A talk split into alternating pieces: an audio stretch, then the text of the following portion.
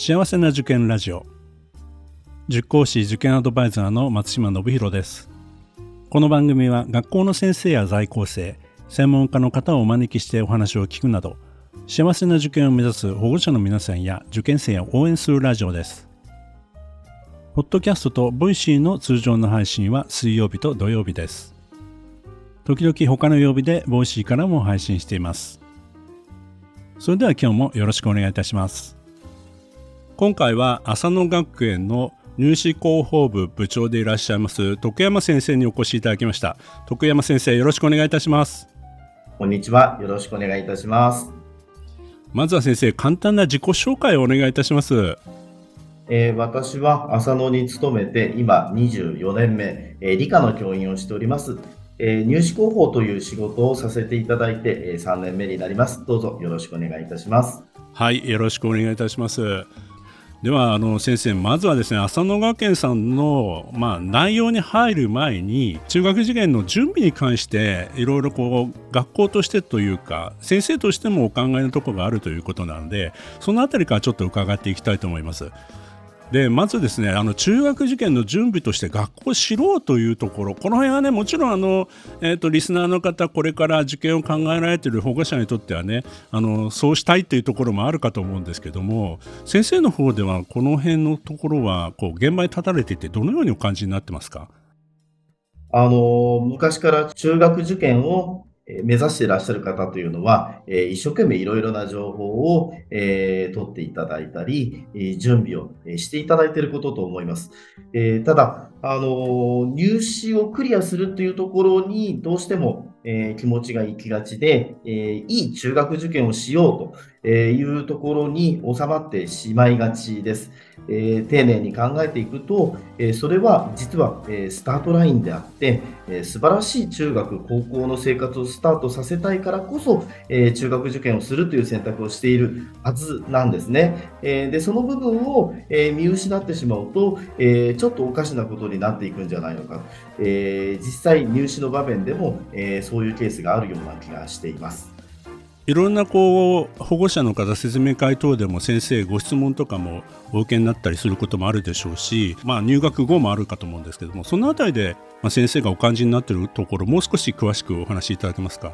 あのどうしても限られた日程で、え受験校を、え決めていくというところで、え受験の難易度というものである程度志望校を選択する場面があるということは致し方がないことだなというふうに思っています。えー、でもそれだけではないはずで、えー、でも、ところがそうした選び方をして、学校のことを知らないという方が多くではないものの、必ずいらっしゃるような気がしています。えー、浅野でも合格をされて入学を決めていただいた方の、え、入学説明会、ま、新入生、えー、中学0年生向けの説明会になるんだと思いますが、えー、制服の採寸の合間に、えー、説明会とは別に、えー、本校の100周年の時に作成した学校紹介の動画をご覧いただいたりすることがあるんですが、えー、最後まで熱心にご覧になっている方がいて、えー、お見送りがてらお話を伺うと、実は学校のことをまだ十分に知らないので、せめて今からでも知りたいという、まあ、そういうことだったりするケースがあります。いやこれ私意外だなっ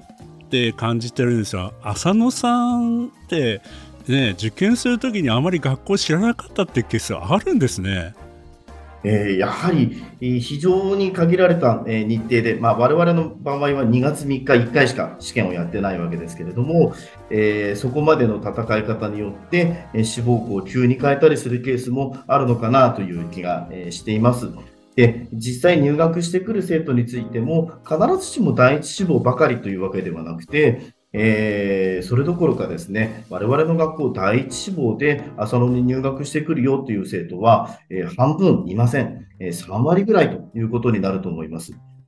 で、あの、受験をする学校というのは、進学をする可能性がある学校だと思って、ぜひぜひ一度学校に足を運んで、えそれぞれの学校に流れる空気であるとか、生徒の様子を少しでも感じ取ってほしいなと。これは浅野に来ていただく方に限らず、この、えややこしい中学受験を戦い抜いて、え素晴らしい学校生活をスタートする上で大切な要素なんじゃないかなというふうに感じています。あの先生そのあまりちょっと学校のことを知らないけども、まあ、でもご縁があったんで入学されたという、まあ、生徒さん保護者の方はそれ以降やっぱりああやっぱり遊んでよかったなみたいな風なそういったお話もございますよね。あの大体入って、えー、来ていただくと学校に馴染んでくださっていくので、えー学校のことが、えこんなつもりじゃなかったっていうふうにはあまりならないで済んでいるんですけれどもやはり一番最初の段階では、えー、そういう前向きな気持ちでいらっしゃる方となんだ浅野かと思って、え来ていらっしゃる方ではやっぱりスタートのところの、えー、スタートダッシュといいますか、え学校を存分に楽しむっていう点ではちょっともったいないのかなという、え気がしています。ですから、えー、学校のことをよく知る、えー、学校に何度も足を運んでいただくという流れで、学校に馴染んでいただくということを事前にしていただくことができれば、まあ、そもそも中学入試の時も、えー知らない学校でよそ行きの気持ちで試験を受けるのと、え何度か学校に、足を運んでいて馴染んでいる学校で試験を受けるのでは、え力の発揮できる具合も違うのかなと、えきっと入試当日もいい入試が戦えるんじゃないかなと、えそんな風に感じています。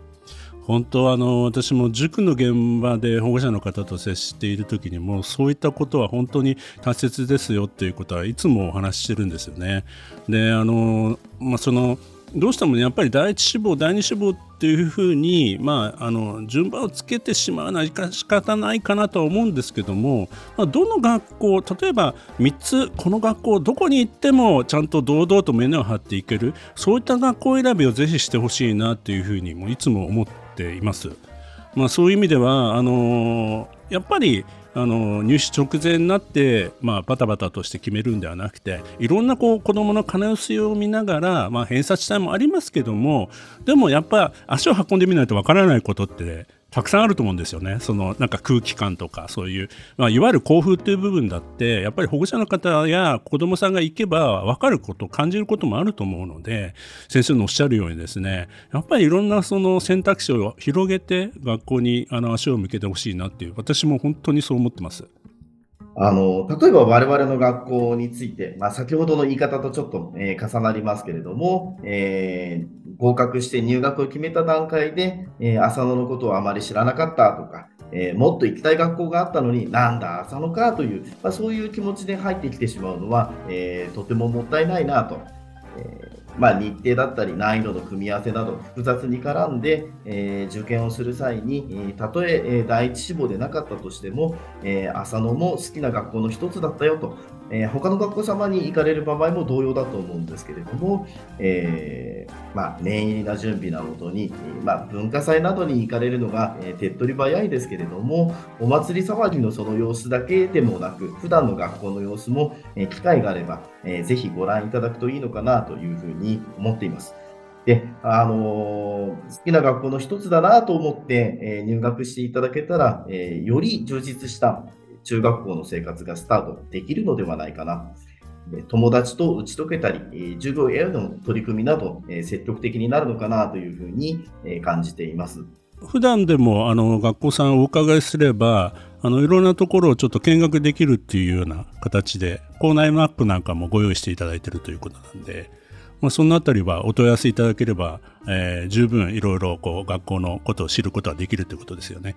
そうです、えーと、我々の学校、あの年末年始とお盆と、まあ、入試の当日ぐらいは、えー、お断りすることになってしまうんですけれども、あの普段から、えー、学校の建物の外であれば、えー、敷地の中ご覧いただけるように、え、松島先生ご紹介いただいたマップも、え、ご用意してお待ちしておりますので、えー、ぜひ来ていただくといいと思うんです。で、あの学校に来ていただくとですね、例えば浅野の場合は横浜と川崎の間にあって、駅から割と近い。だけど、とても緑に囲まれていて、施設が充実してるぞ。えー、生徒たちは割と和やかな雰囲気で、えー、活発に動いてるぞというのが、えー、見ていただけると思います。で、えそういったふうに足を運んでいただけると、えきっと気に入っていただけるのではないかなと思います。で、これはどこの学校さんも自分の学校の自慢の部分があると思うので、えそれを見ていただいて、え皆様に気に入っていただけるかどうかというところだと思うんですね。やっぱり行けばあのやっぱりホームページとかそういうパンフレットとか学校案内以外のところでもあこんなに素晴らしい施設があるんだとか、そういったことをこう五感で感じるっていうのはすごい大事だなと思うんですよね。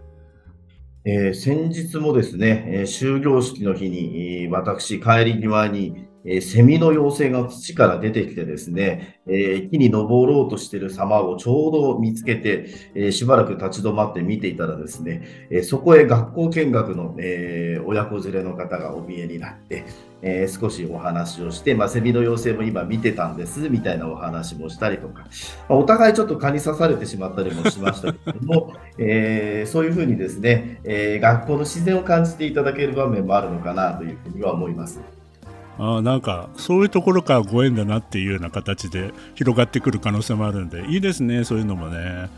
そうですねあのよく来ていただけるのであの私も見かけ次第お声掛けはするようにはしているんですけれども、えー、ずっと私も外に立ってるわけではないので あの警備室で、えー、マップを受け取っただけでということになってしまうことが大半だとは思うんですけれどもあの来ていただければ何かしらかあの新しい発見があるなというふうに思います。いやそういうのいいですね。なんか説明会以外でね先生や生徒とこう接する機会があると本当なんかこの本当の意味で学校を知るっていう意味では、そういった機会は大事ですね。